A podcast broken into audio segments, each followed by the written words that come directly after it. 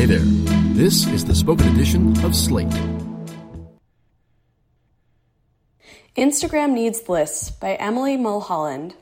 For a lot of us, Instagram is there to prove that celebrities aren't so different after all. They too take mirror selfies of their OOTDs. They too share photos of brunch tables that look haphazardly set but are actually entirely staged.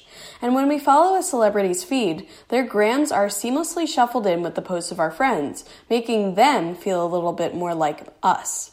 I am not convinced that this is a good thing. Do you really want to see a photo of a vacationing former Disney Channel star right after seeing a photo of your college roommate's kittens?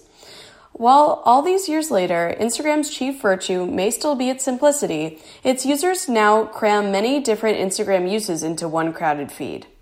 What the social network and app needs is lists, like the one Twitter allows its users to make. Specifically for my purposes anyway, it needs lists to separate the celebrities I follow from all the normals in my life. When I first installed Instagram, I had a strict rule only follow people I know. As more celebrities joined the platform, I dug in my heels, refusing to mix up my personal feed with photos from people I would never meet. With about 10 exceptions, every account I follow either belongs to a friend or is a project based account like a podcast involving one of my friends. But a look at my Discover tab or my search history offers a different picture. I'm actually just as celebrity obsessed as the next person. I actively seek out the pages of famous people, almost obsessively checking the pages of my luminary crushes du jour. Some pages I check multiple times a day just to make sure I don't miss one of their stories before it disappears. I just don't follow them but if I had a separate celebrity feed, I would. Instagram lists would solve this problem and similar ones, and the platform already has some of the necessary parts in place to make lists happen. Take the search function, which offers an imperfect patch. If you look for a username, it may pop up as a recent search.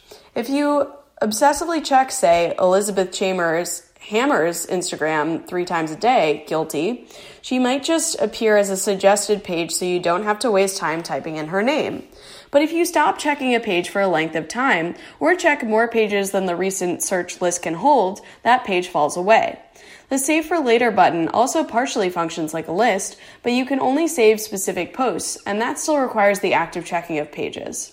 For me, having a way to separate the people I know from the stars I want to follow would ease the small bit of FOMO I experience when I manually check in on a page that isn't in my feed and worry that I missed someone's story.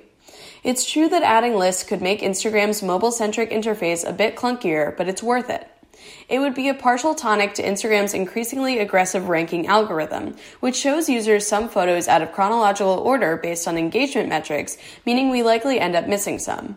No longer will a three day old post of Kendall Jenner on a yacht supplant photos of your friend's art show from last night. Instead, you could have both. That's because there are different use cases requiring different feeds, especially now that consuming Instagram is one of the most important ways we consume celebrity culture.